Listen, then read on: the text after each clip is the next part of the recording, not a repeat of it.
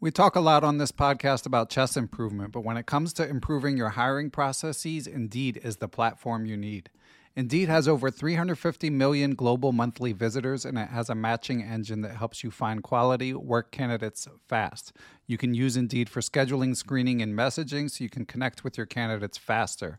And Indeed doesn't just help you hire faster, 93% of employers agree that Indeed delivers the highest quality matches compared to other job sites, according to a recent Indeed survey. Years ago, when I was running a chess teaching business, I found it hard to find good help, and I had to go through a lot of back and forth to even screen potential candidates.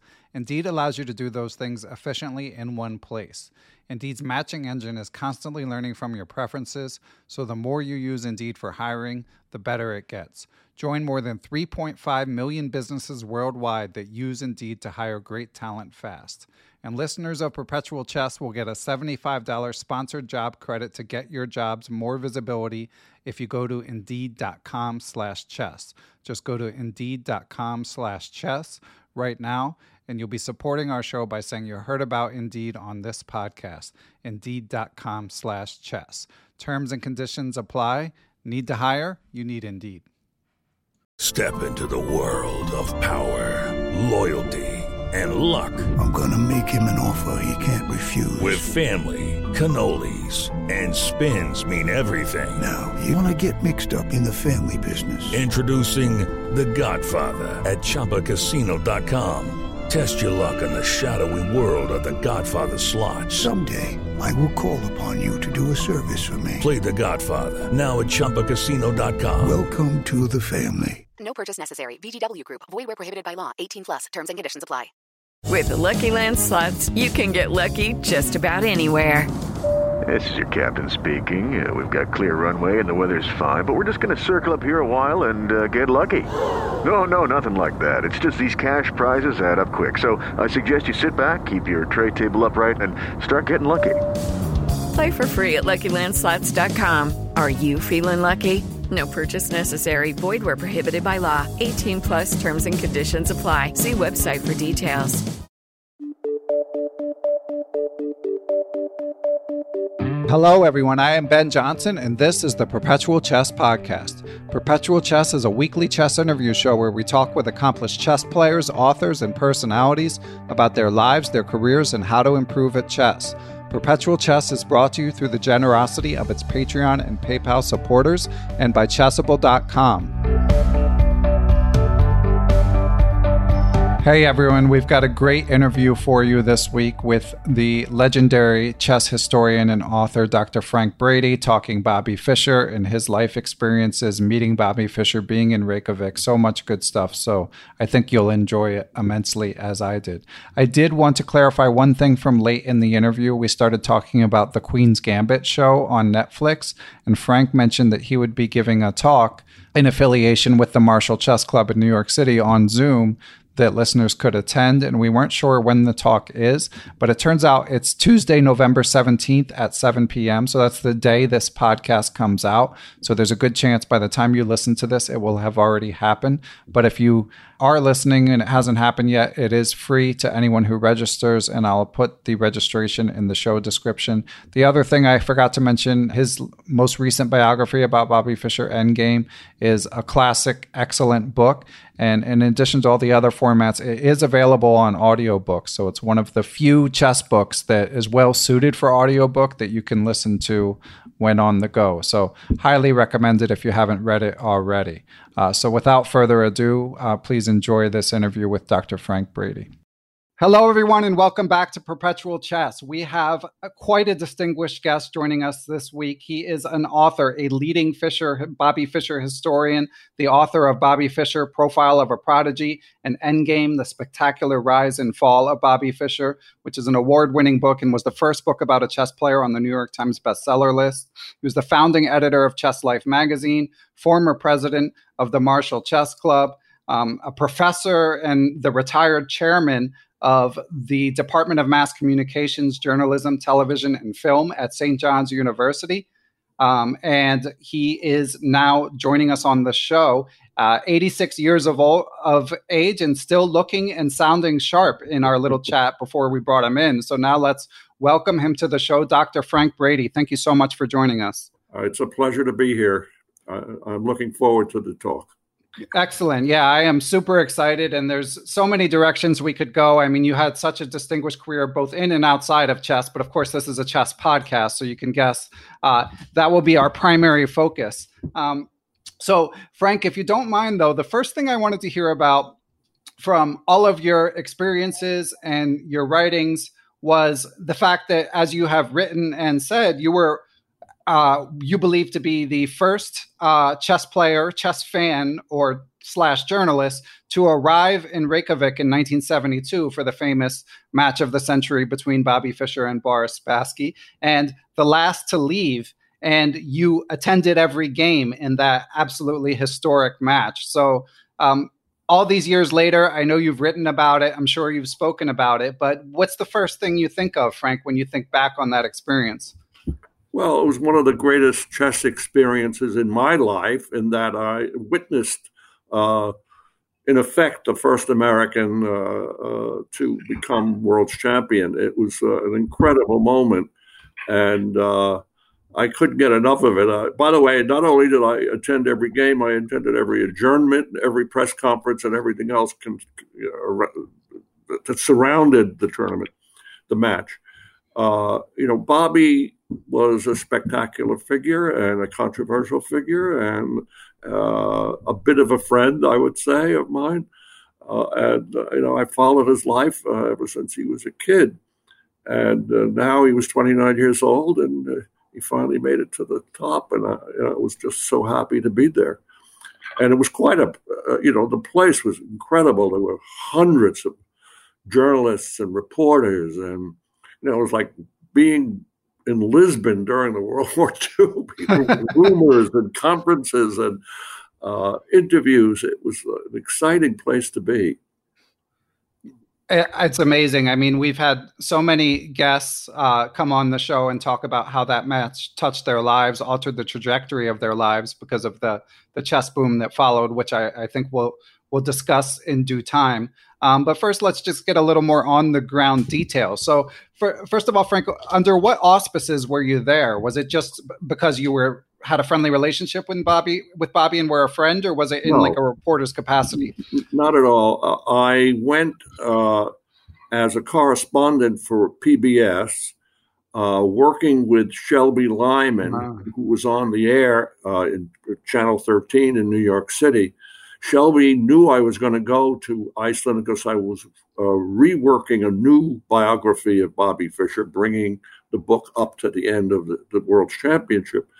And uh, so he brought me up to PBS and introduced me there. And uh, they made a, a, deal with me to, uh, to, to go to Iceland, and they gave me a car when I got there uh, for my use and paid me a ridiculously small amount of money, I might say.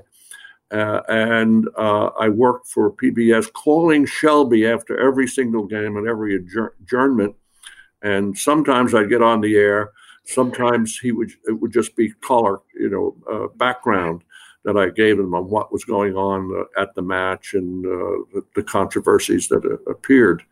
also, a number of other places. ABC TV, Wide World of Sports hired me to do one session, which was interesting. Uh, and uh, uh, Harold Schonberg, who was the Pulitzer Prize winning columnist for the New York Times, was working on front page stories on the on the match, and in his very first uh, story, he made a mistake. It's just a minor mistake, but he made a mistake and it got published, and nobody pointed out. And I said, Harold, uh, you know, you made a mistake there. And he said, What do you mean? I mean you know, and I pointed it out. he said, "My God, you're right. Was, you're, you're, absolutely right." He said, "I'll tell you what. Will you please read every one of my copies before it goes to the Times? But you cannot tell the New York Times that."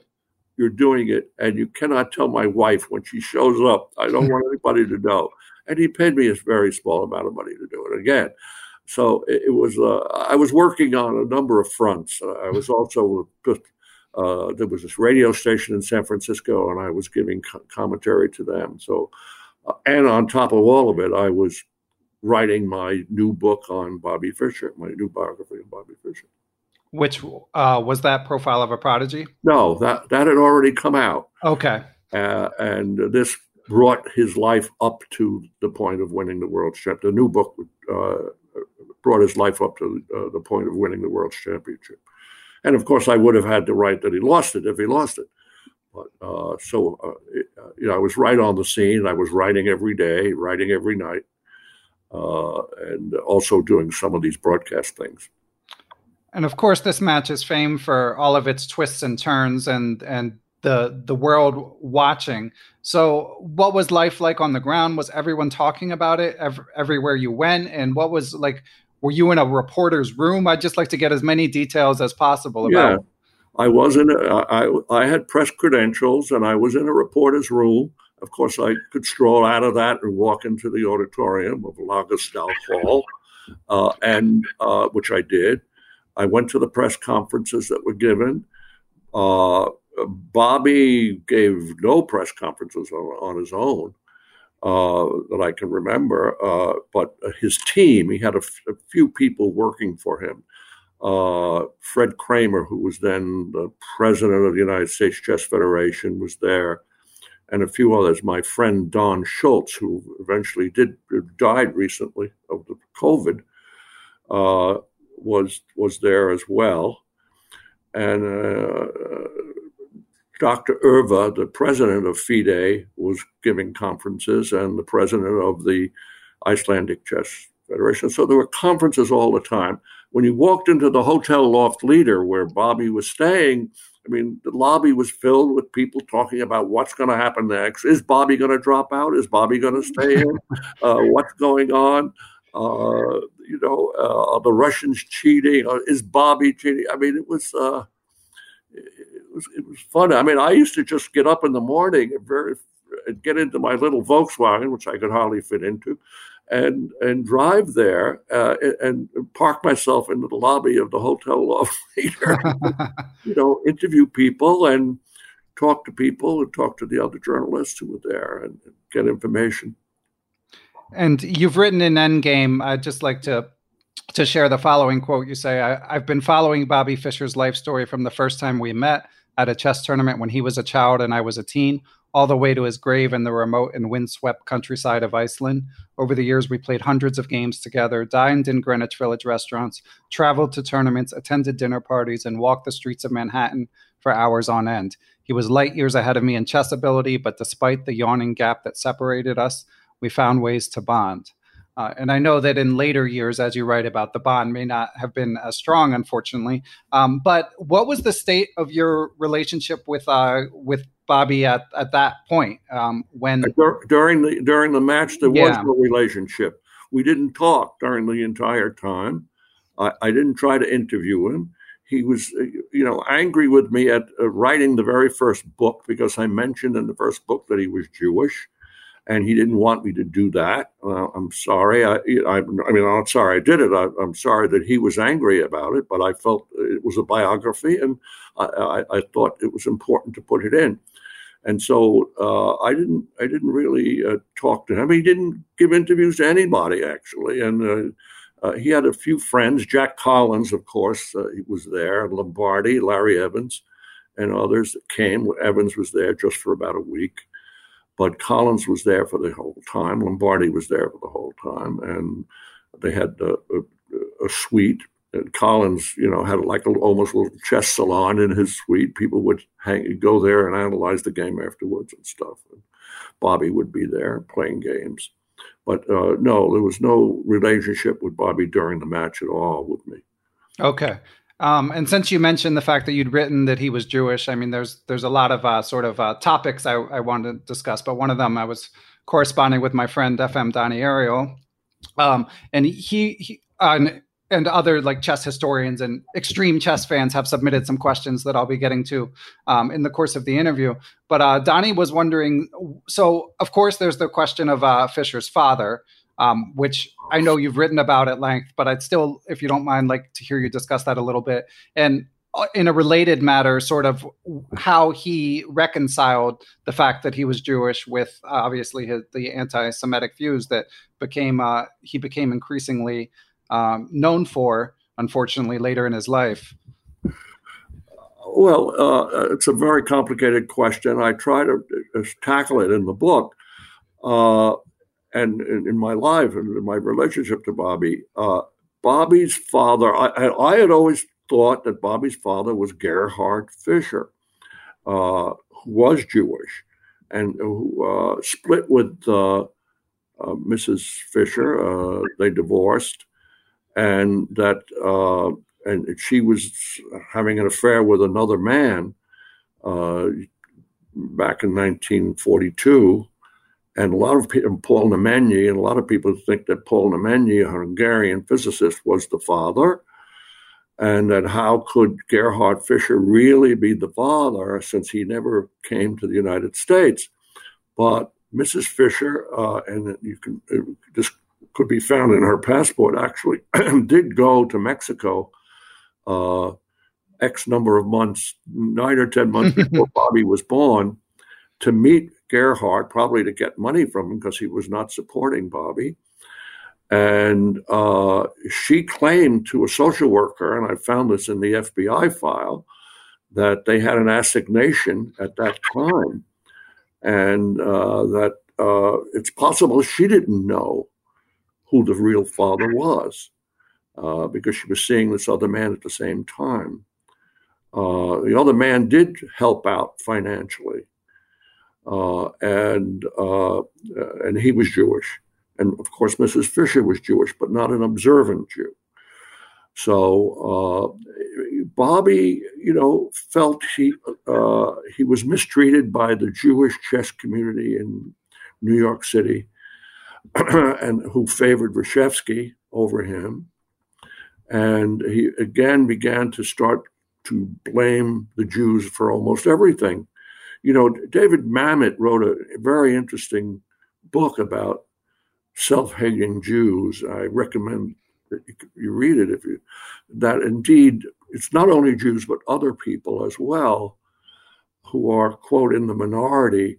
There are some that just cannot bear to be in that minority, and so they're going to find all kinds of ways to uh, reject their own identity in that. And that's what happened to Bobby after a while. He, he, was saying he wasn't Jewish.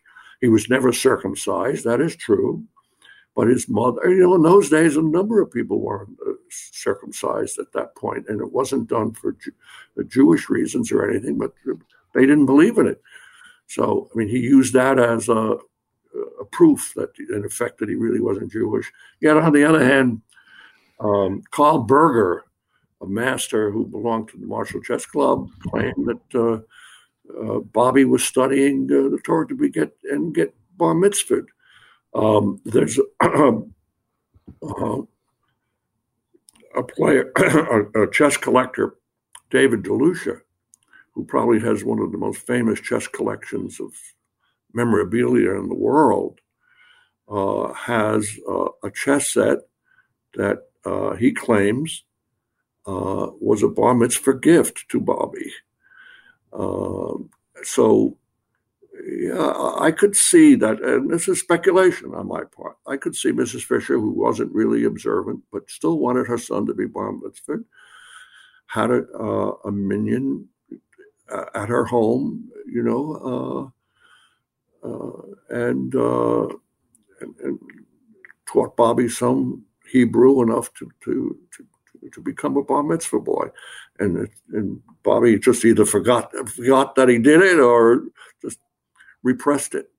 But, but, but Bobby Fischer was a Jew, right? And since his dad wasn't around, who, whichever individual it was, maybe it wasn't maybe it didn't consume him that much but do you have a sense who he who bobby thought his father was well uh, that also is complicated because uh, he never, according to Gardar Sverrisson, who was his closest friend in Iceland before he died, took him to the hospital. arranged the burial when he did die. According to Gardar Sverrisson, he never denied that Paul Nemenyi was his father uh, when, when it was brought up, but he never liked to talk about it. I mean, I brought up the question of the father a few times with him, and he just, you know, he brushed me off. He didn't want to talk about who his father was. On the other hand, there was a rumor. I mean, you know, uh, a lot of rumors that didn't get into my book, or I, I don't even like to share, but that, when Bobby was going to Germany, when he was living in Hungary and he was going to Germany with Benko, that's true, on because uh, Benko was playing in one of the German leagues there. And then when they reached Berlin, Benko would go his way and Bobby would go his. The rumor was that he was trying to search for his father uh-huh. because Gerhard Fischer had moved back to Berlin from Chile, where he had been living all his life. Whether that's true, I don't know. Yeah, I think you do. You do at least touch on it in Endgame. Um, I've been re- I reread it recently, obviously, uh, in anticipation of uh, of this interview. And uh, my last question on the the father thing. So, okay, he he he didn't like to talk about, and possibly knew, possibly didn't know whether his father was uh, Fischer or Nemenyi. But did he know that? If did he think of uh, Fischer, his father, as uh, Hans Fischer as Jewish as well, or because obviously if if all three parents if all three pers- if both prospective dads are jewish in addition to the mother then he's 100% aware that he's um, 100% jewish. Well I, I, don't know about that. I, I i don't know how that he i never heard him deny that hans fischer was jewish but as i said he didn't talk so much about who his parent was or was not or the parent.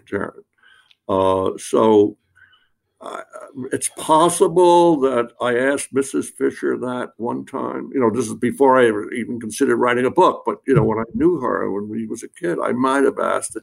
That came up. She didn't like to talk about it either. Yeah. I I I, I don't know. I, he probably knew that Hans Gerhardt was a Jew, and uh, uh, and Paul Nemenyi was definitely Jewish. Okay. And when Mrs. Fischer, and, and, when Mrs. Fischer got remarried, she married someone who was Jewish, who's, who's uh, uh, buried in a Jewish cemetery. I mean, you know. Yeah. okay. Well, well, thank you for for discussing that. Why don't we uh, talk a little more about what just what his personality was like? I mean, obviously, uh, you're friendly with uh, I am John Donaldson, who has a new tome out about Fischer, and I'm I'm excited. John's been on the show, um, just obviously an encyclopedia of chess history with, like yourself, a particular interest in and knowledge of Bobby Fischer. And he recently did an interview with uh, GM Grandmaster Jesse Kraai of uh, Chess Dojo, where he was saying that he felt like Bobby Fischer had many personalities over the course of his life. Um, was that your experience as well? And when you think of your times with him, especially in his younger days, uh, how do you how do you characterize his personality? Well, I think we all have many personalities. You know, uh, uh, uh Virginia Woolf wrote one biography of uh, the artist Christopher Fry, and she said, uh, "Well, you know, as a biographer." You, you might be able to try to capture two or three kinds of personalities that a person may have, but indeed, uh, most people might have as many as a thousand different personalities. you know, uh, Bobby was. Uh, I'll tell you, you know, he was he was uh, generous, and yes, he was parso- uh, parsimonious. He was. Uh, he could be gentle. He could be cruel. He, he, had so many different elements. I wouldn't call him schizophrenic. You know, I'm not implying that but uh, you never knew what what you were going to get each time you met Bobby. And uh, uh, you know, I he he once uh, I was walking uh, down Fifth Avenue with him, going near. I think we were going to the club, uh, the Marshall Chess Club, and but we were going to eat beforehand. And I was suggesting a particular restaurant, and he just turned and, and he said, "I'm going you know, he walked away, you know, like without discussing it. He said, I'm going to Holiday Inn or wherever it was. uh, uh, Howard Johnson's I meant. And uh, in other words, he just did what he wanted to do, and uh, he could be very abrupt and rude. Uh, but I found him at his best to be a friend. Uh, and uh, and he had all the elements that, uh, that, that a friend might have. At one point, I was broke. I didn't have much money. I was trying to launch a magazine called Chess World. Yes, yeah. Put out with only three issues of it. I was doing it on less than a shoestring, a half of a shoestring. And indeed, uh, he asked me. I didn't, he said, "You need any money? I have some money. I can lend you some money." I mean, none of my relatives said that to me. That's uh, interesting. It was, it was, no, I didn't take it, but you know, it was it was very very generous and nice of him to do that. Then he would bring me gifts when he came back from international tournaments, and he'd bring me a tie or bring me a this or that or the other thing. Uh, and uh, so uh, I found him to be a friend, and then, but if you crossed him in the ways that you know, my putting the, the fact that he was Jewish in my book, it was really the first book written about him. Uh, he didn't want to talk to me after that. Yeah, that must have been difficult. Um, so, a, um, a couple follow ups. So, number one, you mentioned obviously he was. It's definitely fair to characterize him as eccentric at minimum.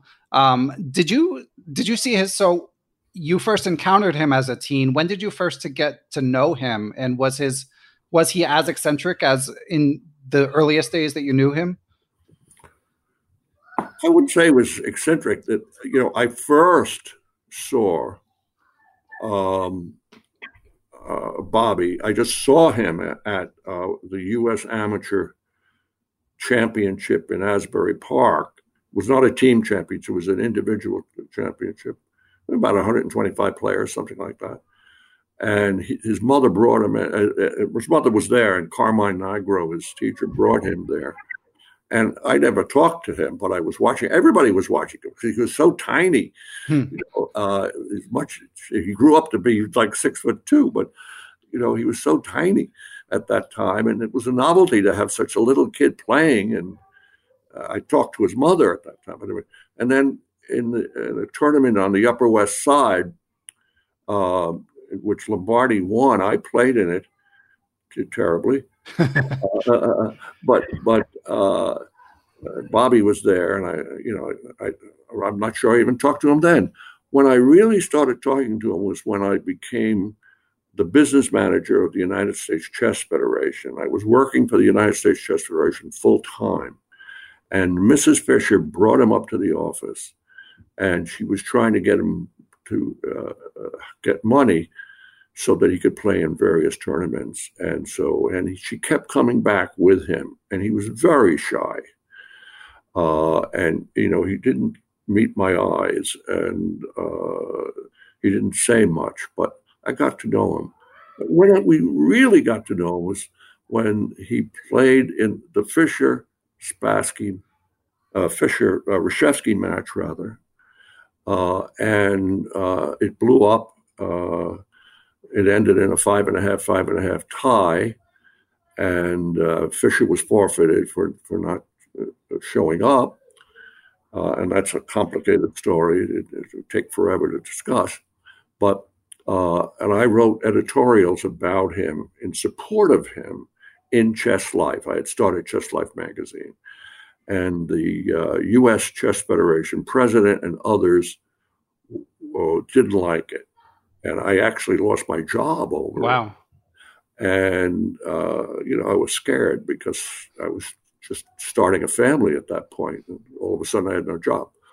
And uh, the uh, you know, in, in, retrospect, maybe they were right. I, you know, maybe I should have kept my mouth shut. But uh, I, I believe that Bobby, even though he was a kid, should have been garnered more respect, and uh, he wasn't. They were treating him like a you know just a kid. So from that time on, all of a sudden, Bobby started coming to my apartment, and uh, we started hanging out together.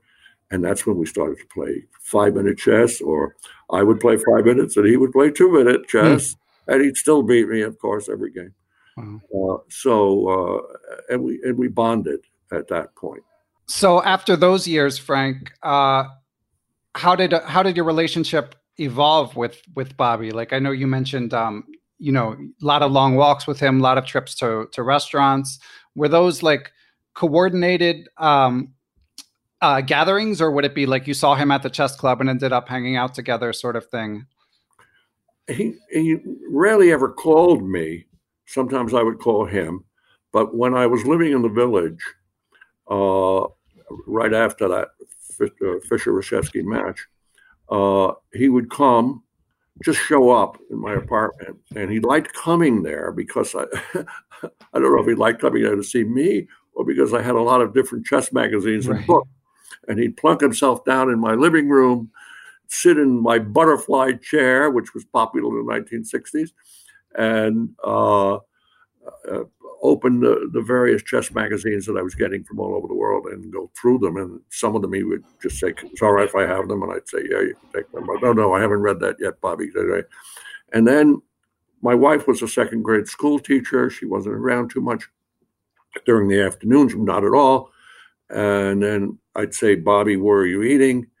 And he said, "I don't know. I'm, you know, what are you doing tonight?" I don't know. Well, mm-hmm let's go, you know, let's go and get something to eat. And we'd go off to uh, the Mexican gardens or uh, one of my favorite restaurants, whatever, or a favorite restaurant of mine. And then we'd often then go to the Marshall Chess Club and start to play chess. And uh, I don't know why he played with me. I mean, uh, uh, I, you know, I wasn't such a bad player. I was like a class A player, you know, but uh, and I wish that what I had learned from him uh, had rubbed off, but I didn't rub off because we played, you know, speed chess, and it was crazy. I didn't think I learned very much out of it. I think I'm much better in time trouble now than I ever was. Other than that, I can't relate what what I've learned. Well, I know that. Um, you know, you I know you've been interviewed by uh, Fred Wilson twice. I'm friendly with him. He's been on this podcast as well, and uh, his his archive of interviews is uh, available for uh, Patreon subscribers of Perpetual Chess. So I when did, was that? Do you remember? What so you had two interviews with him. I believe they were 2003 and 2006. Oh, I see. Uh-huh. Um, but you tell the story of the chess advice, the chess improvement advice that Fischer gave you oh, in yes, one of those interviews. So I'm sure my listeners would love to hear that. Well, you know, uh, my brother was a great pool player, and he taught me how to play. I was never anywhere near as good as he. Uh, and I used to like to play pool, and somehow I mentioned it to Bobby, and uh, he asked if I would teach him, and I did. Uh, you know, an X number of lessons. Maybe I gave him six or eight lessons uh, on, you know, all the rudiments: how to hold a cue stick, what to do, how to line up a shot, and so forth. Uh, how to get English on your ball hmm. and uh, on your cubes, and and once when I was walking home from that, I said, "Hey, Bobby, how about from my since I'm teaching you to play pool, how about me teaching you uh, you teaching me how to play? Give me some lessons." He said, "Okay, for the first lesson, read every column in MCO, Marsh, Modern Chess Openings, and including the footnotes, every column, hmm. and not just read them." He said, "He said, understand them." So I said, Oh my God. I said, Okay, so what's the second lesson, Bobby? He said, Do it over again. it's an amazing story. So, but these are basically just like reams of opening theory, right? Uh, well, thousands and thousands and thousands of lines. And, uh, and it shows that's the, you know, it's a good story because it, that's the way Bobby was. He absorbed everything. He told Shelby Lyman, that he read every single chess book in the Brooklyn Public Library. And the Brooklyn Public Library at Grand Army Plaza is one of the great libraries in New York City. It's got thousands of books. He said he read every one of them and took from them what was good. And uh, I believe him. I mean, he always, always had books. Uh, and there were there been other players. Reuben Fine. I remember Reuben Fine, by the way. I really go back he was actually my psychoanalyst. Oh, amazing! Yeah, yeah. He, but he always had under both of his arms. Reuben would have any chess book he could find under his arms, walking the street, coming into the Marshall, whatever. It's interesting because these days a lot of chess trainers would push back against the notion that the best way to get better at chess is to memorize tons of opening theory.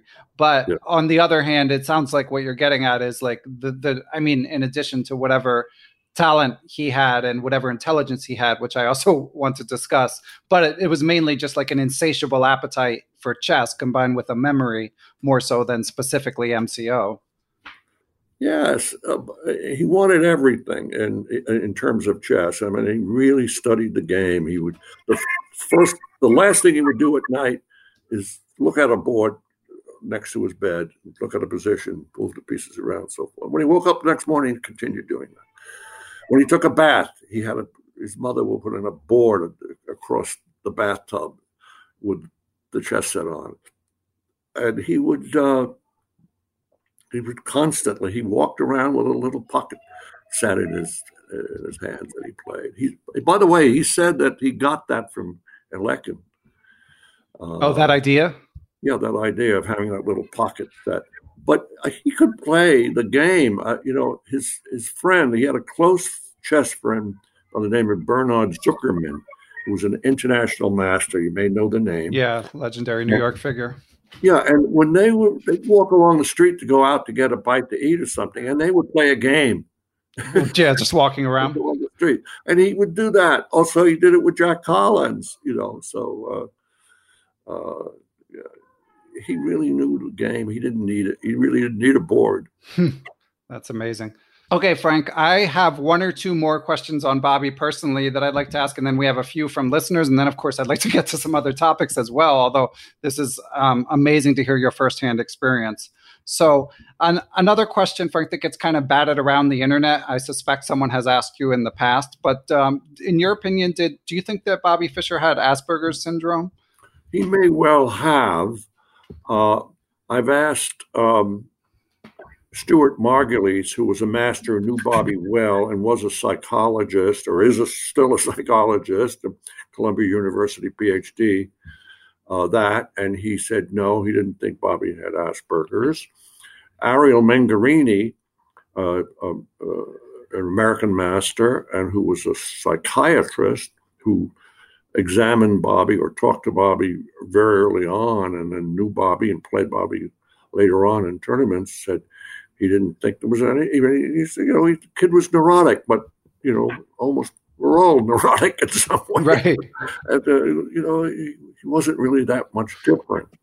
He was strange as he got older. You know, and his ideas, his political views, and the way you know he could treat people. Uh, sometimes he was really downright. As I, I said, he could be cruel and yet on the other hand, he could be friendly, truly friendly, and nice to hang around with. Uh, you know, he, I could tickle his funny bone. I mean, I could get him to laugh a lot. Uh, he didn't get me to laugh so much with jokes, but I could get him to laugh. Okay, and then there's also the question, which I again I know you're on the record, but I, I do think this this stuff is important to discuss. The the question of Fischer's IQ. Could you tell the story of how you became sort of the primary source of uh, Fischer's uh, genius level IQ? Okay, uh, yes, a number of people uh, have questioned that, um, but uh, there was a man by the name of Milton Hanauer, who was the president of the Marshall Chess Club twice Marshall Chess Club champion. Uh, wrote several chess books, including uh, Chess Made Simple, I think it's called, uh, that became well known. And Milton uh, was the principal of a high school in the Bronx, if I'm not mistaken. And he knew someone in the grade advisor's office or the administration office of Erasmus High School where Bobby went. And apparently, Erasmus gave IQ tests at that time. I took my IQ test in grammar school in the eighth grade, and they uh, uh, announced it when the results came in. They would call everybody and say, you know, in front of everybody, and wow, IQ was, and it was really interesting. who got the lowest IQ in my eighth grade class turn out to be a multimillionaire, successful, you know, right on the radio. And the person who got the highest went nowhere. But nevertheless, uh, So he asked this great advisor, could you possibly do it? It was probably illegal for the man to do it. Nowadays, they would never do something like that. But the man looked up and he said it was 180. So uh, that's my source. Okay. And what were you so what were your interactions with obviously his his chess talent and abilities precede them. We don't need you to describe those. But what were his his intellectual powers like generally? I mean, I know that in his younger days he sort of you push back against the notion that he was like a savant. But um, did he have a curiosity about other topics as as like a teen and in his twenties? Not too much, no. Uh, you know, it, the, key to Bobby was this exclusivity that he had toward the game. The, the game, chess was the whole thing in his life. Everything else was ignored.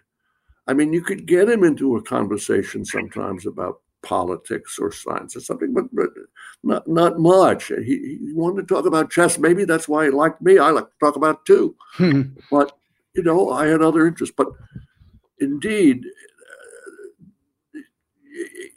I don't think that has anything to do with his IQ. He was he was exclusive uh, to chess, and so it wasn't until he reached the world's championship at the age of 29 where he then said, "Now I can devote myself to other things," and he began to read other things. Unfortunately, some of the other things that he read were right. not particularly good, you know, anti Semitic literature and stuff like that.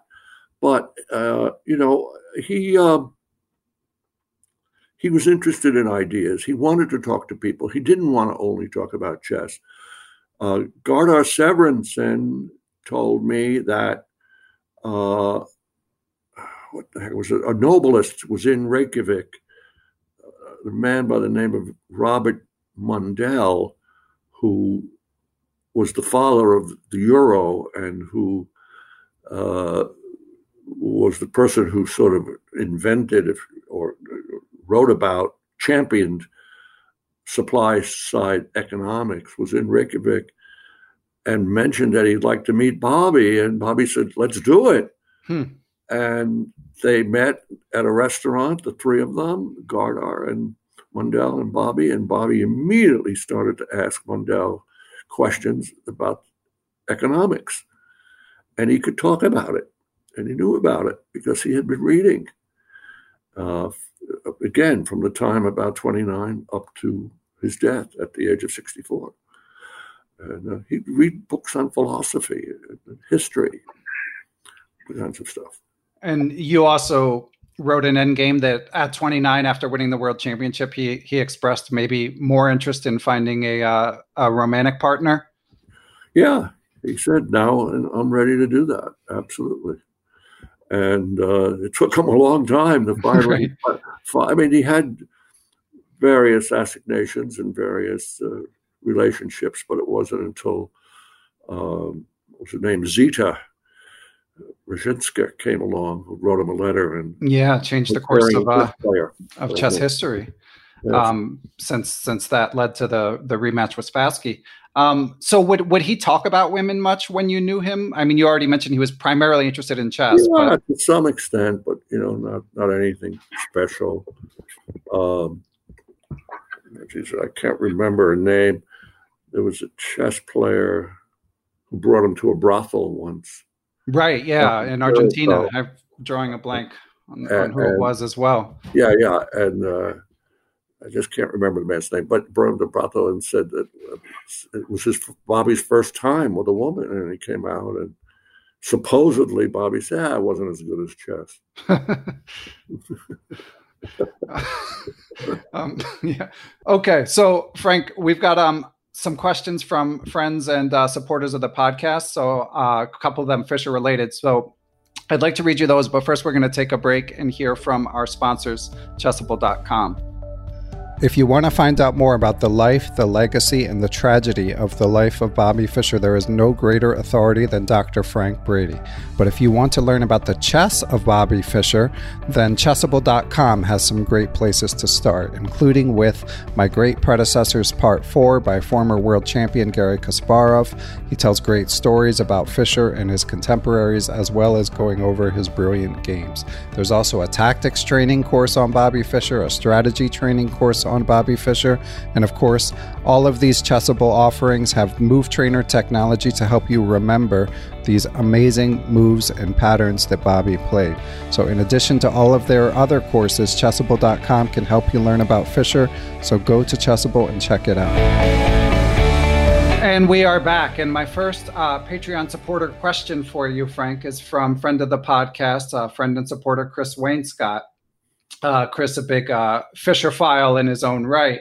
And uh, Chris says, first of all, I have read both versions of profile, both versions of Profile of a Prodigy as well as Endgame, and found that all three to be enjoyable and informative. My question concerns the Log Cabin Chess Club and its founder E4E Locks. I'm sure I said that wrong. Can you share any stories about the club? Some chess fans may be familiar with the early Fischer connection he, there, though many likely are not. In the interest of those not familiar with the organization or with its founder, perhaps a Fischer story would be in order. However, for those of us who are at least relatively familiar with the Log Cabin Club, perhaps you could also share a less well known story. And then Chris says, Thank you so much for your writings and thank you for coming on this podcast, all of which help maintain the pantheon of chess history, which, of course, I echo Chris's thanks there. Well, I knew Forry well.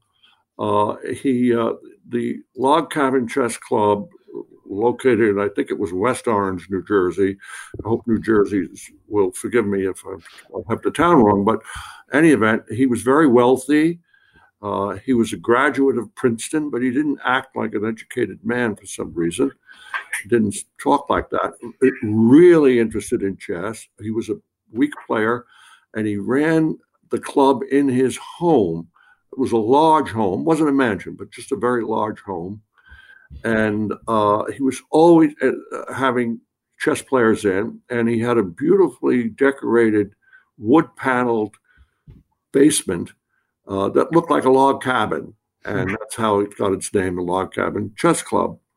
And uh, because he was playing all the time and having tournaments there all the time, and also, anybody who was sort of down and out and was looking for a room, he had extra bedrooms and they could stay there. He was driving his wife and his two kids crazy. So, or maybe not the two kids, but certainly the wife. And so she moved out. He had a country house in Old Lyme, Connecticut. She moved out of the house just so that chess could take the whole, uh, take it over. So uh, he uh, he had an old station wagon and he would drive all over the country with uh, six or seven of his players, uh, and uh, they would play matches all over the place. Forry himself uh, played in uh, just about every U.S. Open championship that I can remember. In fact, uh, he died playing in the U.S. Open that was held at San Juan, Puerto Rico. He was a strange guy in many ways. He seemed to be had Nazi uh, proclivities. I mean, he wore a little swastika on his lapel uh, some of the time. Uh, some of the time, he's dressed in lederhosen and hmm. uh, with sort of an alpine hat, you know, and uh, he was very, very German. but I found him to be to have a good heart. he was uh, when I was at the U.S. Chess Federation, always looking for people to donate money for uh, teams that are going here, there, and everywhere, or for individuals. Forry would always came through. I mean, not with thousands, but with hundreds, almost all the time. I'd call him up and say, you know, Bobby needs hundred dollars to go to this place, or somebody need the team needs as much as you can do, and he would always come through. He backed. He was a good philanthropist for chess. Uh, and um, you know there were tournaments in there. Uh, you know, things I, I don't even feel like I should tell about Safari. But he was he was he was a strange man, and uh, you know anybody who needed a bed in that house, uh, whoever they were, he'd give it to them, and uh, he'd pick up meals. I mean, he had a strange thing. He would say he took people to restaurants, he'd say, "Order whatever you want on the menu, but no alcohol." He would never Huh. alcohol. That's no fun. so, uh, and you know, he kept saying he was the, the uh, Log Cabin Chess Club was the first chess club ever to visit Fairbanks, Alaska. Uh, Log Cabin Chess Club was the first to fly to Europe, uh, whatever. And, and he used to love being the first to do something, you know. And he himself, by the way, was a poor player. huh. If there were 250 people in the tournament, he'd come in about 230, something like that. But he loved the game and he had a great time playing it. More important. Um, well, th- thank you for that. A couple other questions I want to get to. Um, this one is uh, Fischer related from Brian Karen. Um, and Brian is wondering, uh, he says, uh, what were pre 1972 Fischer's sane political views? Like, what did he think of the Kennedys or other 1960s presidents and parties? Um, and, and then there's another one, but let's stop there. He didn't, uh, again, he didn't talk about politics all that much.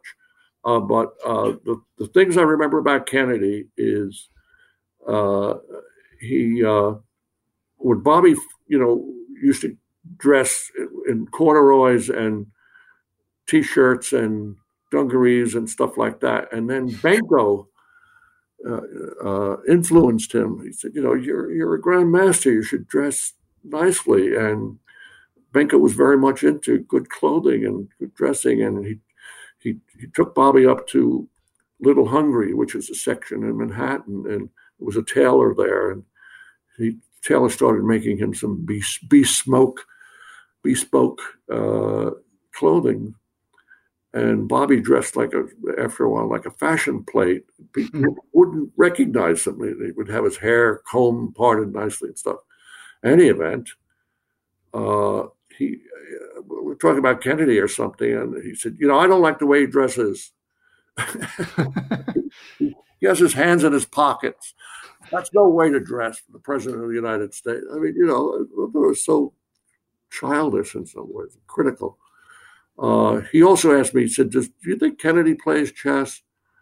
And I said, I don't know, but I'll find out. And I wrote Pierre Salinger, this Kennedy's press secretary, and the president play chess? And I got a letter back. I think I still have a copy of it, saying, uh, No, I never saw. Well, I never saw him play chess. Pierre Salinger said, but he, he does play a mean game of checkers, Hmm.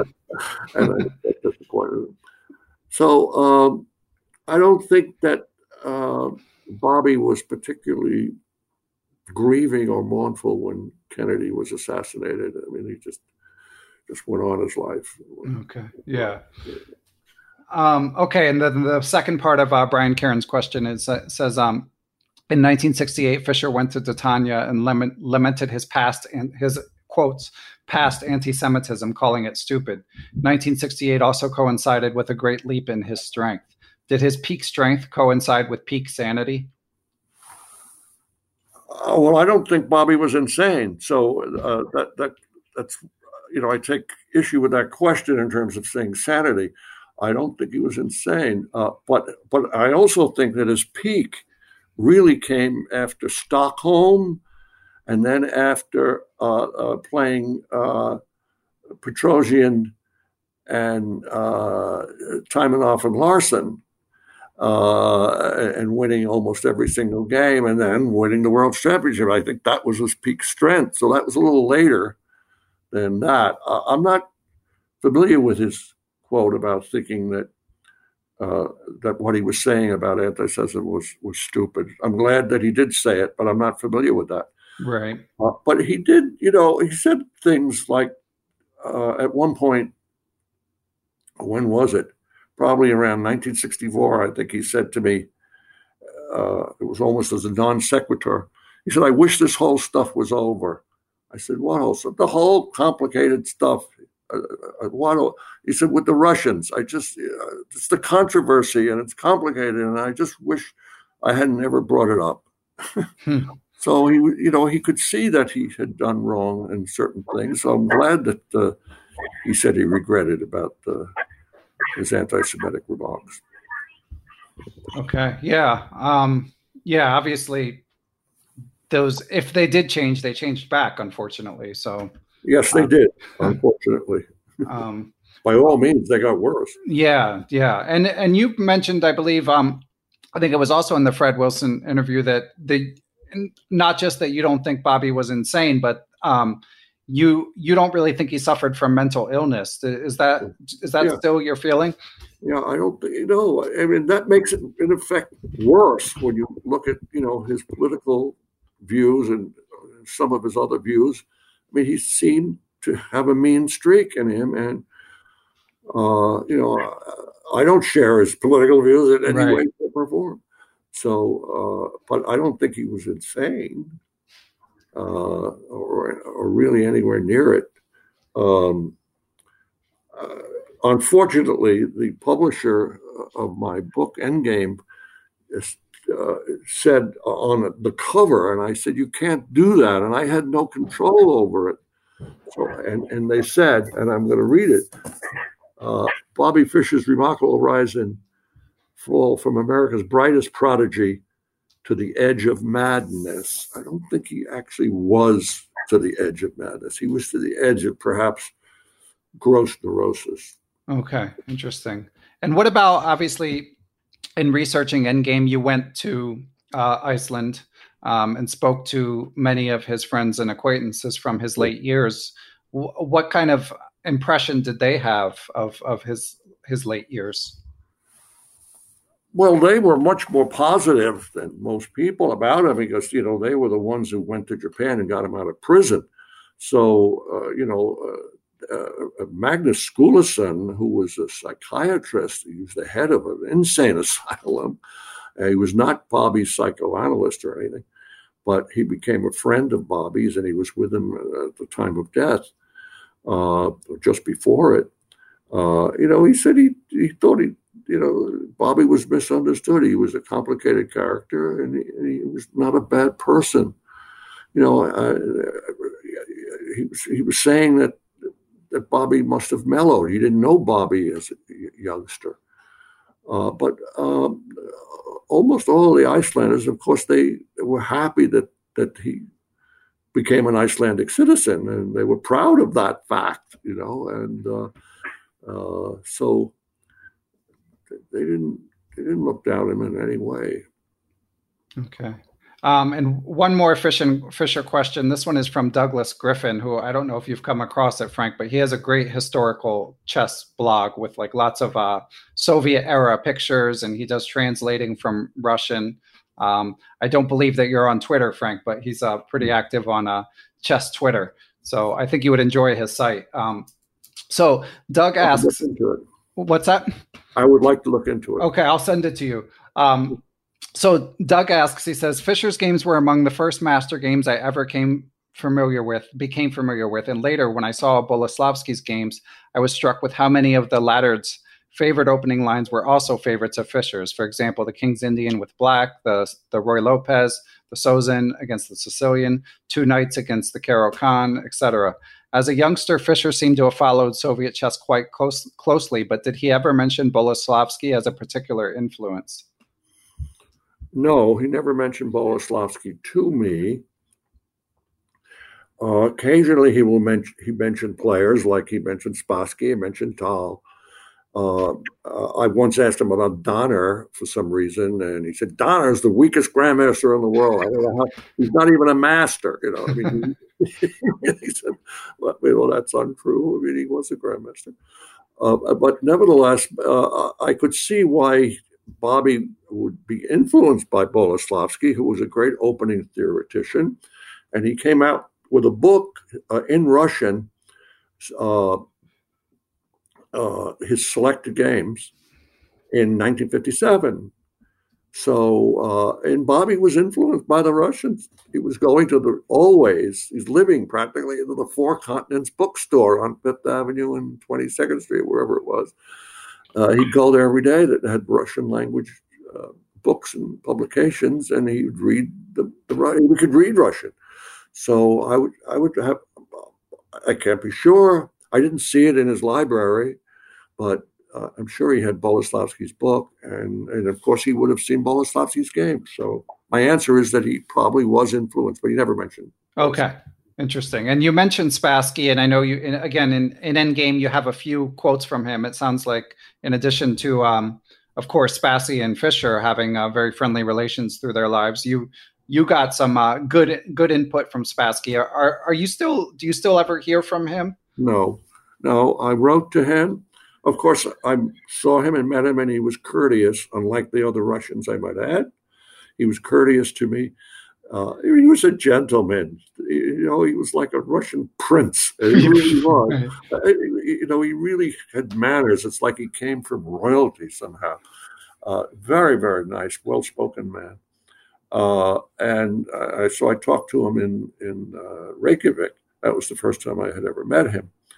Uh, but then when I was researching the book, I wrote to him and he answered a couple of letters, and was, that's where I got information that I put into the book. Uh, and you know, when when Bobby died, he was quoted as saying, uh, he sent Einar, uh, or actually it's Einar, Einar Einarsson in Reykjavik, uh, my brother has died. I mean, he really had affection for Bobby, even though he lost the championship to Bobby. And uh, and then of course he you know had played the rematch in 1992, but uh, uh, I don't know what what else do you want to know about uh, Spassky and Fischer? Oh, one thing you know he said when Fischer was in prison, he said they should put me in prison with a chess set. It's just me and Bobby. Aww, that's so nice. no, I, something like I'd rather have a woman. You know. Wow, that's that's amazing. Yeah, and I, I know I remember in Endgame you say in the '92 match when at some point it looked like Spassky um, had an opportunity to sort of um, put some pressure on Bobby in terms of his um, prospects for winning the match. You felt like maybe Spassky didn't even really like he had mixed feelings about the idea of his winning the match because he wanted to bring Fischer back into the chess world.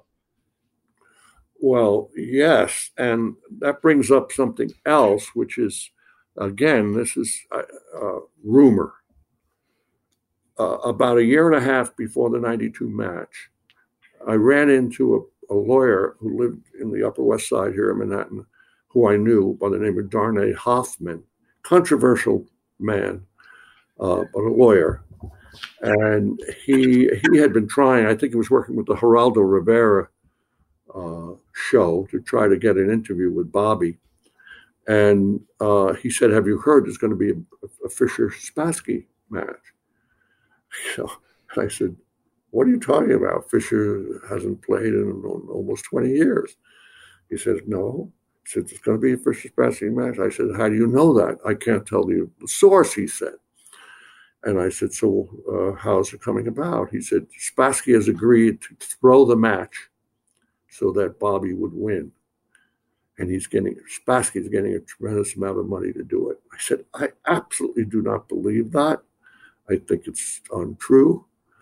Uh, Spassky was not the kind of person who would do that. No, he had too much pride and uh, for his own reputation. So I just throw. I, I, shouldn't throw out rumors like that because who knows. But on the other hand, when Spassky did say that to me in the letter, that he had misgivings, uh, you know, it dragged back to the conversation I had with Darnay Hoffman a year and a half before that.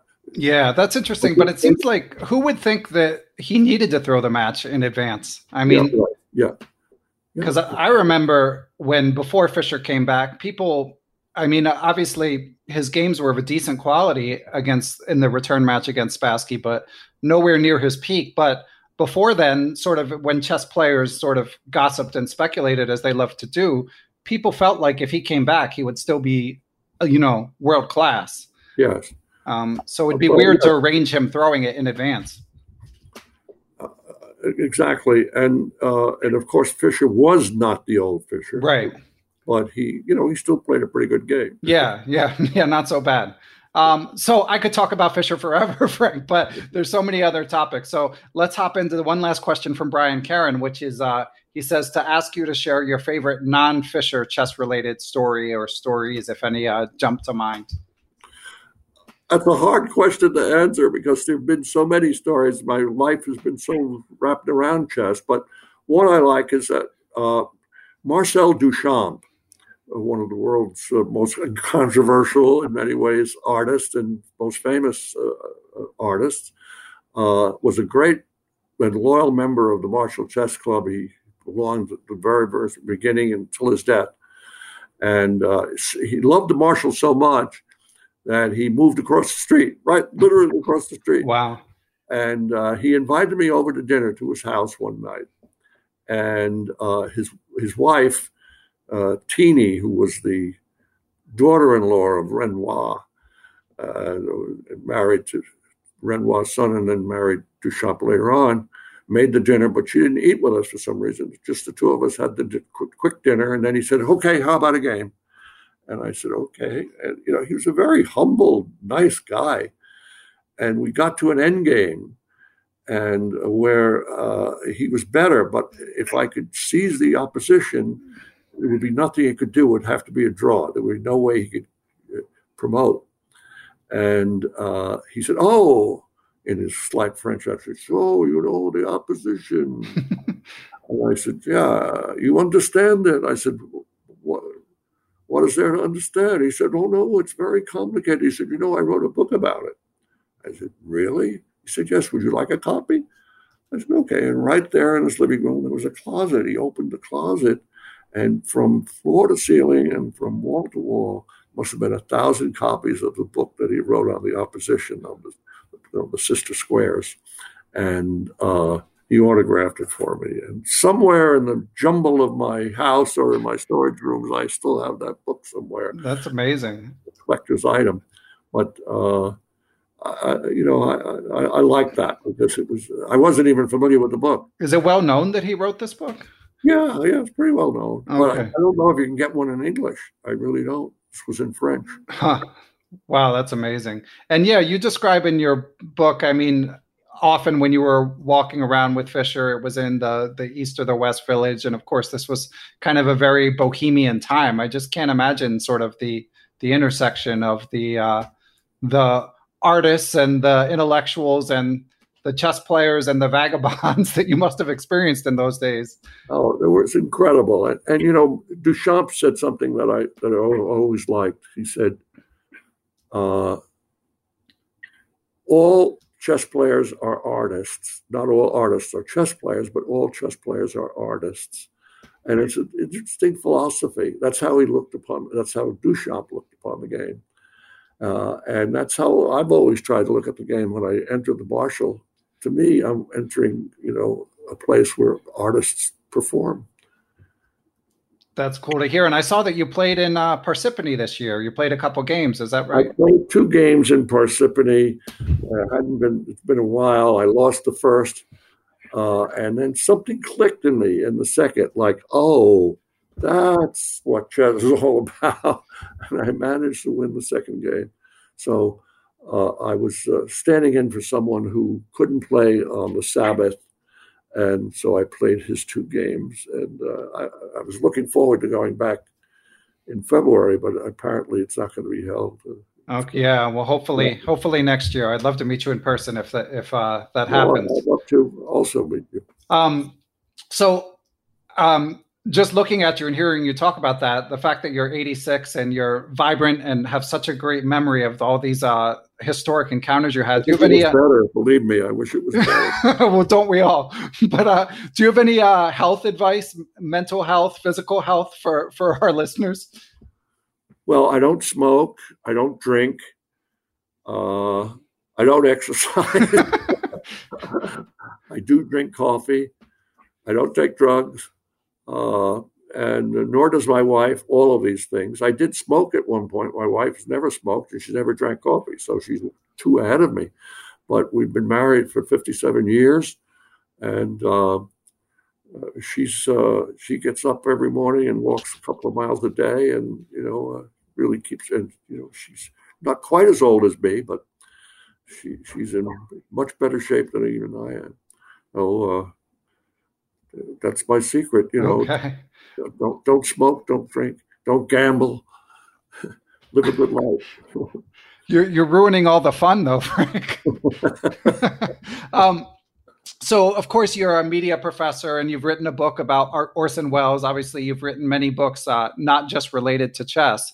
So I've got to ask you about the uh, the uh, hot topic of the chess world. I don't know if you've watched Queen's Gambit or not, Frank, but everyone is discussing it. So I feel. Oh yes, I, I watched all of it, and uh, I had read the book when it came out in 1983 and uh, uh, by the way, the, if I'm allowed to plug this, I don't know, but the Marshall on uh, November 21st is going to have a, a, Zoom discussion, and I'm going to be the host and leader of it because one of my master's degrees that I have is in film, so uh, the connection of film and chess.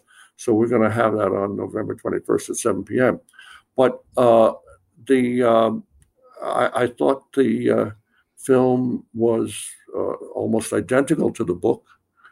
Uh, it, it, you know, the film was a little more exciting uh, mm-hmm. than the book. Uh, I, uh, when I read the book, I remember the first time, and even this time, I reread it recently. Uh, I felt, how does someone who doesn't play the game, how do they get through some of these games by just a description? And uh, that doesn't seem to bother. I've gotten emails from, uh, and, and the same thing might apply to the film series.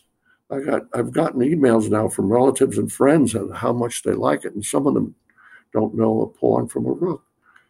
And uh, so I'm excited that New York Times did three full page stories, different stories on it. Uh, Howard Stern mentioned it on yeah. his show last week.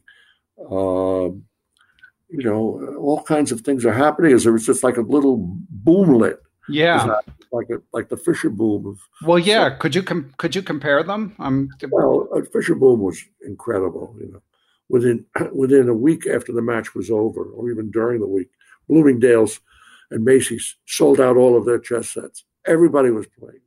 Everybody, people were calling the Marshall Chess Club and saying, uh, How can I get lessons? Uh, the Marshall Chess Club went up. We had uh, something like 300 members at the time. It went up to, according to the New York Times, I can't even believe this, but they say that went up to 800 members. I don't know where we would put everybody, but uh, you know, everything was boom. Everybody was playing chess. You could see it being played on the stoops of New York and all over. People were tuning in on television.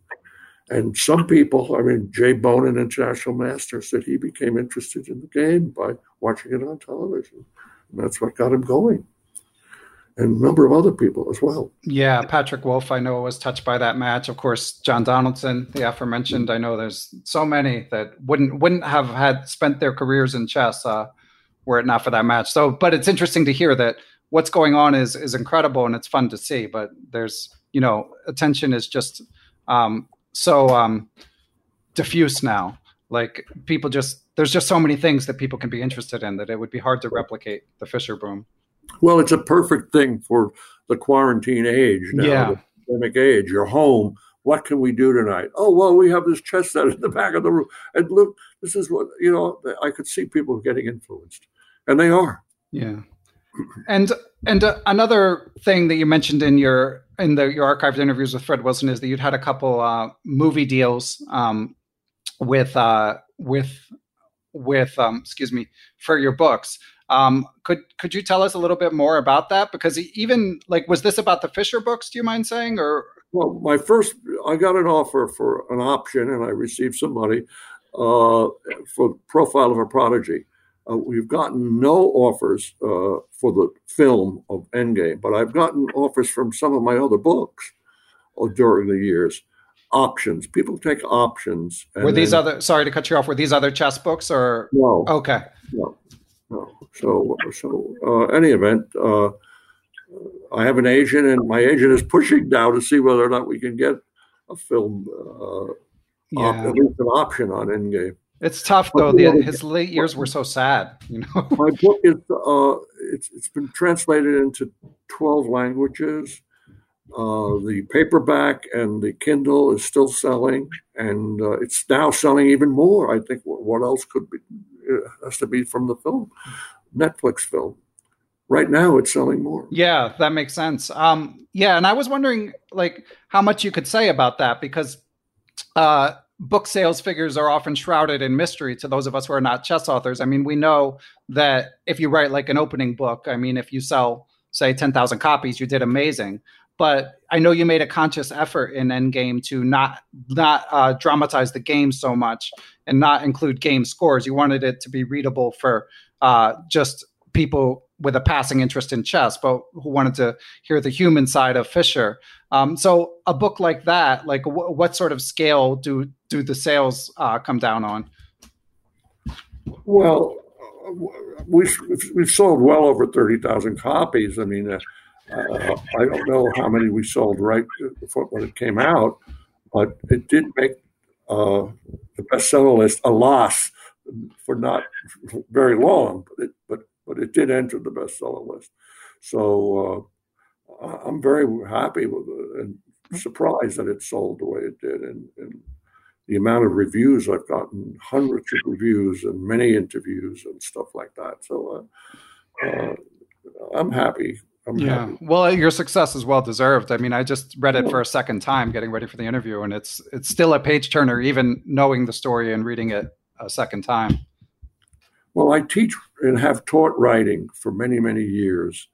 And, uh, you know, uh, I, I spent some time at Harvard at, uh, I never uh, matriculated or anything, but I spent some time uh, studying the Nieman uh, Fellowship Uh, principles in some ways uh, of uh, creative nonfiction and uh, and that's how I like to think of my book. It's it's creative nonfiction. It's it's I use some of the same techniques as a novelist, but without making anything up. The use of dialogue, the use of inner states. Well, how do I know how a person was feeling? I ask them. right. And they tell me, you know, that kind of thing. And uh, so, uh, and, and, and a great amount of, of that book as far as I was concerned, were like little scenes that you could see in a film almost.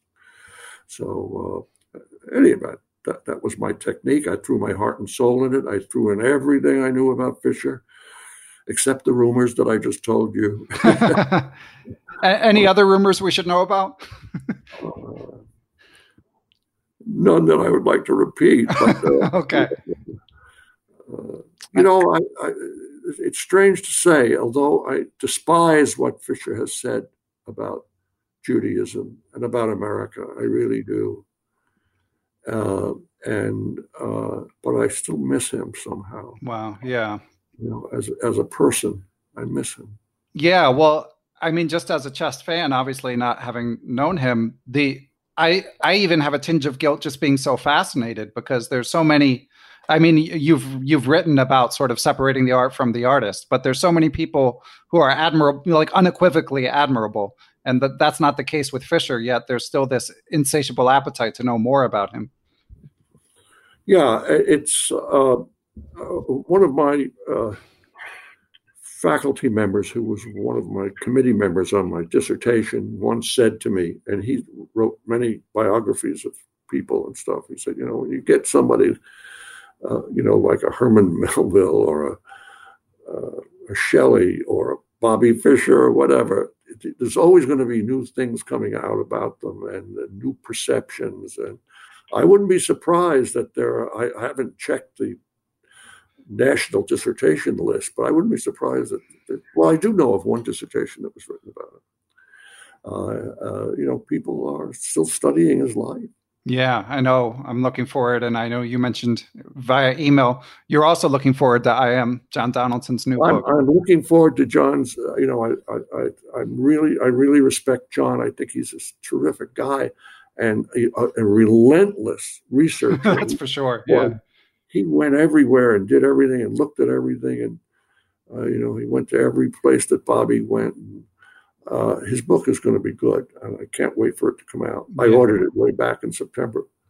Excellent. Um, and do what are your favorite books uh, aside from that, whether chess or narrative nonfiction, as you mentioned?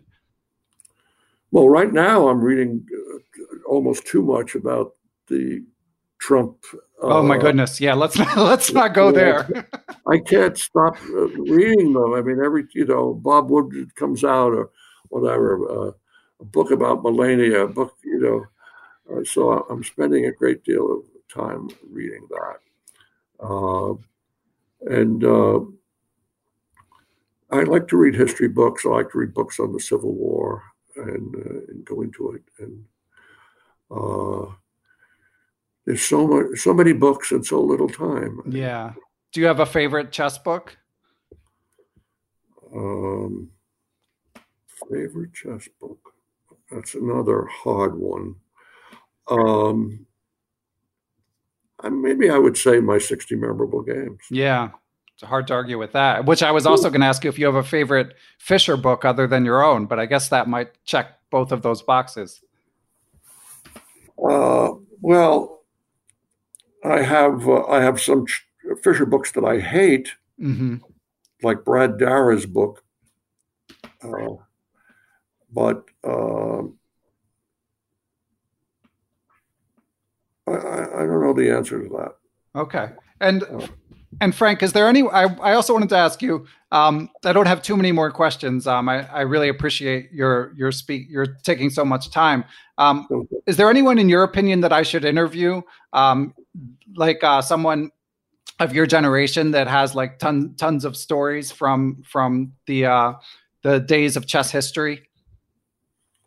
I would say uh, you might consider Asa Hoffman. Yes, You know yeah, I know? Asa. Yeah, Yeah, uh, he's got uh, a million stories, and he goes way back with Fischer, uh, and goes way back with chess. Uh, you know, he's and he's getting up there in age. So uh, that's the one right off the top of my head. Um, uh, Gary Foreman, I don't know if you know Gary. He's a master player. He's a member of the Marshall. He also has uh, a- good memory. Goes way back. Um, you uh, you might I you know are you interested in interviewing somebody you know who are into chess books, for instance? Oh yeah. Uh, well, um, Andy Ansell, hmm know who he is. Yeah, one of the biggest chess collection, chess book collections in the Yeah. world, right? Yep, David DeLucia, Jeffrey Tannenbaum. Um, they all have enormous collections. I think Gary Foreman also has an enormous collection. I mean, it's an interesting. Uh, you know, I, I'm calling these guys all the time when I, you know, looking for a particular fact, and they'll, you know, they'll have the book or they'll know it. Right. They really know their stuff about chess. Amazing. Um, so before I let you go, Frank, bringing it back to Queen's Gambit, uh, I and uh, again, so you said it was November twenty first, seven p.m. So I encourage uh, if, if there's no capacity for a number of people that can attend. I don't know. I have to talk to the executive director of the club and see how it's going to work. Okay. Uh, what do they do with big Zoom crowds? Do they limit it to a certain number? I don't even know. Yeah, I mean, certainly you can have more than hundred, but I don't, I don't, I don't know. Uh, I don't know Well, how I doubt we'll get more than 100, but we may because, you know, the announcement went out to the entire club and we have, you know, almost 400 members. So I don't know. Yeah, well, thousands of people will be hearing about this too, hearing hearing from this. So, yeah.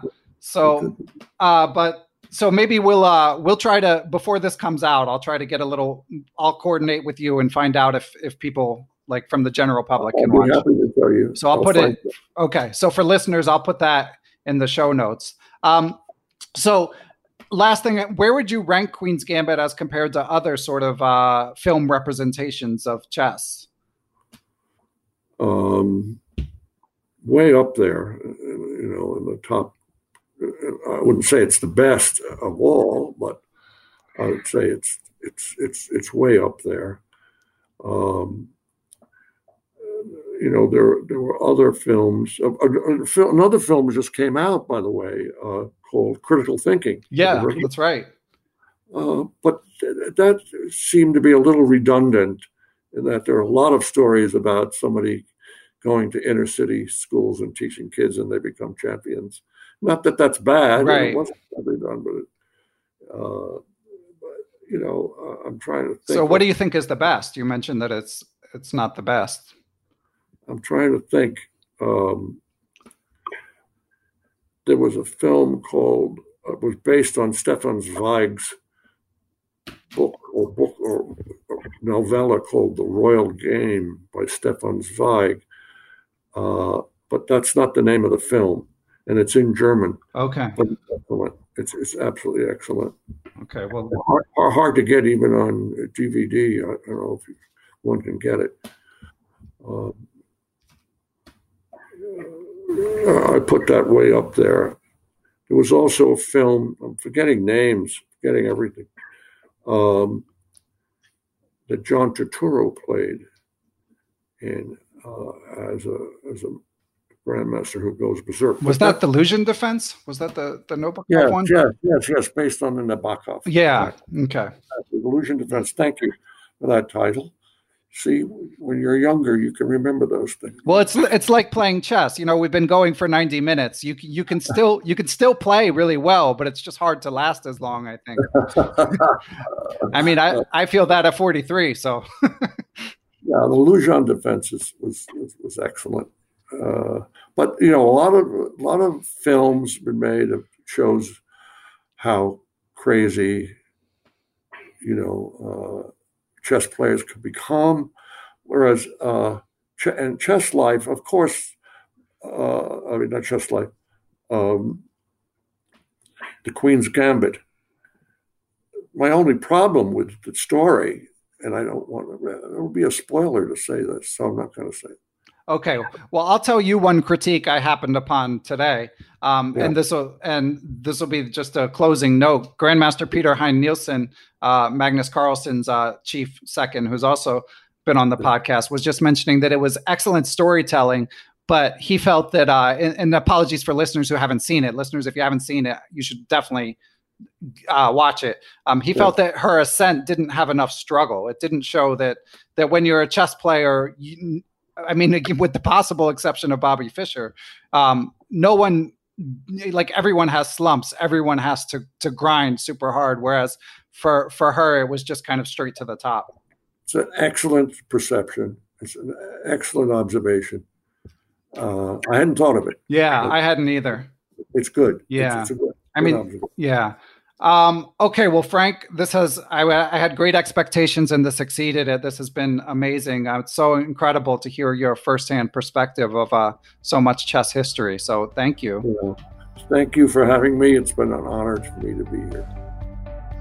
Special thanks, as always, to my producer, Matthew Passy, and thanks to those who help continue to spread the word about perpetual chess, whether it's via a positive review on a podcast platform, or telling a friend, or however you choose to do it. You can also engage with the perpetual chess community. You can follow me on Twitter, I'm at BennyFisher1, or join the perpetual Facebook group and continue the conversation about the latest interview. For now, the perpetual chess Instagram page has gone back into retirement but someday we will break the blockade and start marching up the board again.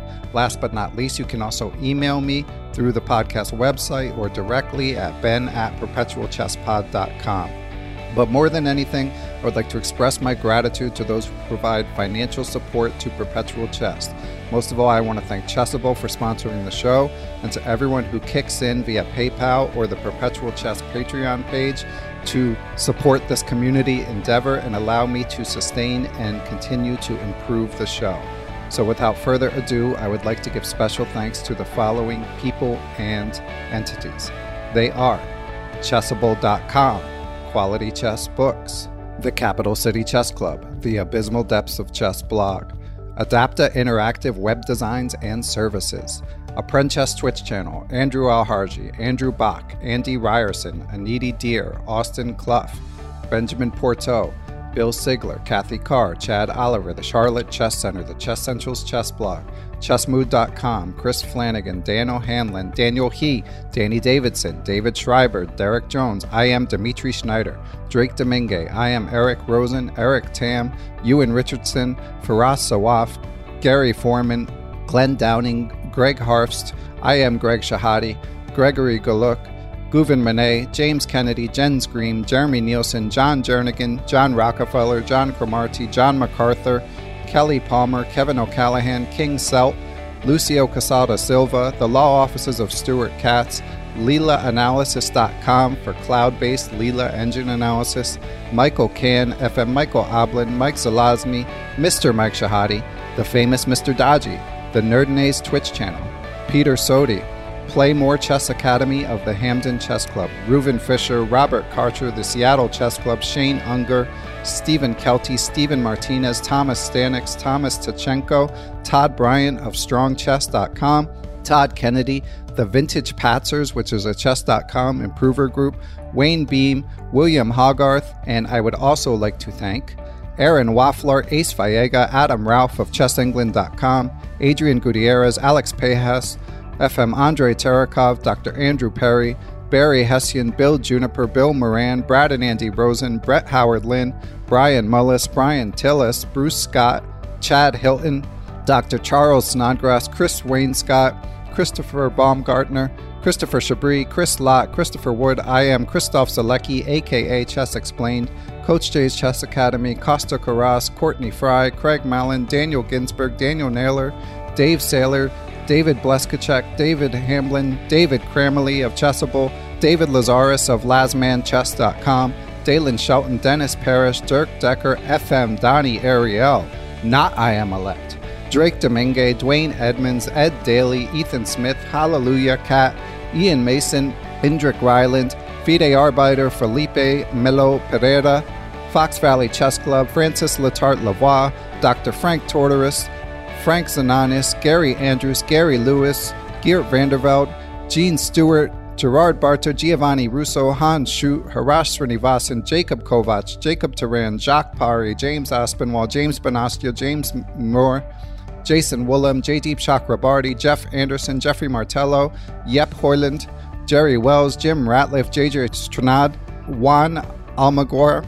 Dr. John Fallon, John Fernandez, John Fontaine, John Hartman, John Jeffrey, John McMurtry, Jonathan Slater, Jose Rodriguez, Justin Gardner, Jen Shahade, Joel Rocky, John Thompson, GM Josh Friedel, IM Kare Christensen, WGM Katarina Nemcova, Kelly Palmer, Kevin Pryor, Kior Gata of the Lakeshore Chess Club, IM Kostya Kavutskiy, Krishna Gopala Krishnan, Kyle McAvoy, Larry Ryforth, Laura Boyovsky, Macauley Peterson, Martin Knudsen, Martin Krug, Matthew Passy, Matthew Tedesco, the Mechanics Institute Chess Club of San Francisco, Michael Allard, Michael Hudson, Miguel Aristide, Mike Clem, Mitchell Fabian, Nate Solon, Neil Bruce, Negmat Mulajanov, Nicholas Isabel, Olaf Mueller Michaels, GM Pascal Charbonneau, Passy Passanen, Paul Bain, Paul Clarkson, Paul Swaney, Paulo Santana, Peter Lux, Randy Temple, Ricky Grijalva, uh, Richard Hollenbach, Robert Tichy, Robert Turner, Roy Yearwood, Ryan Berg, the Say Chess YouTube channel,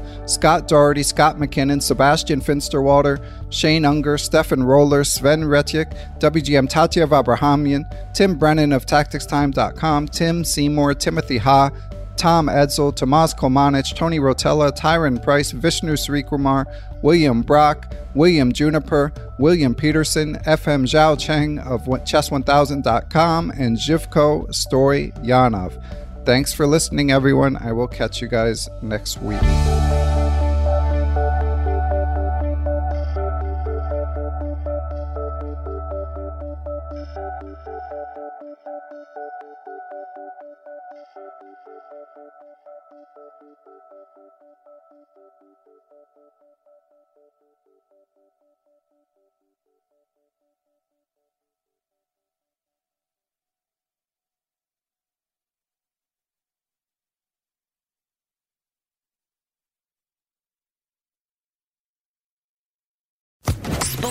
Sports Social Podcast Network.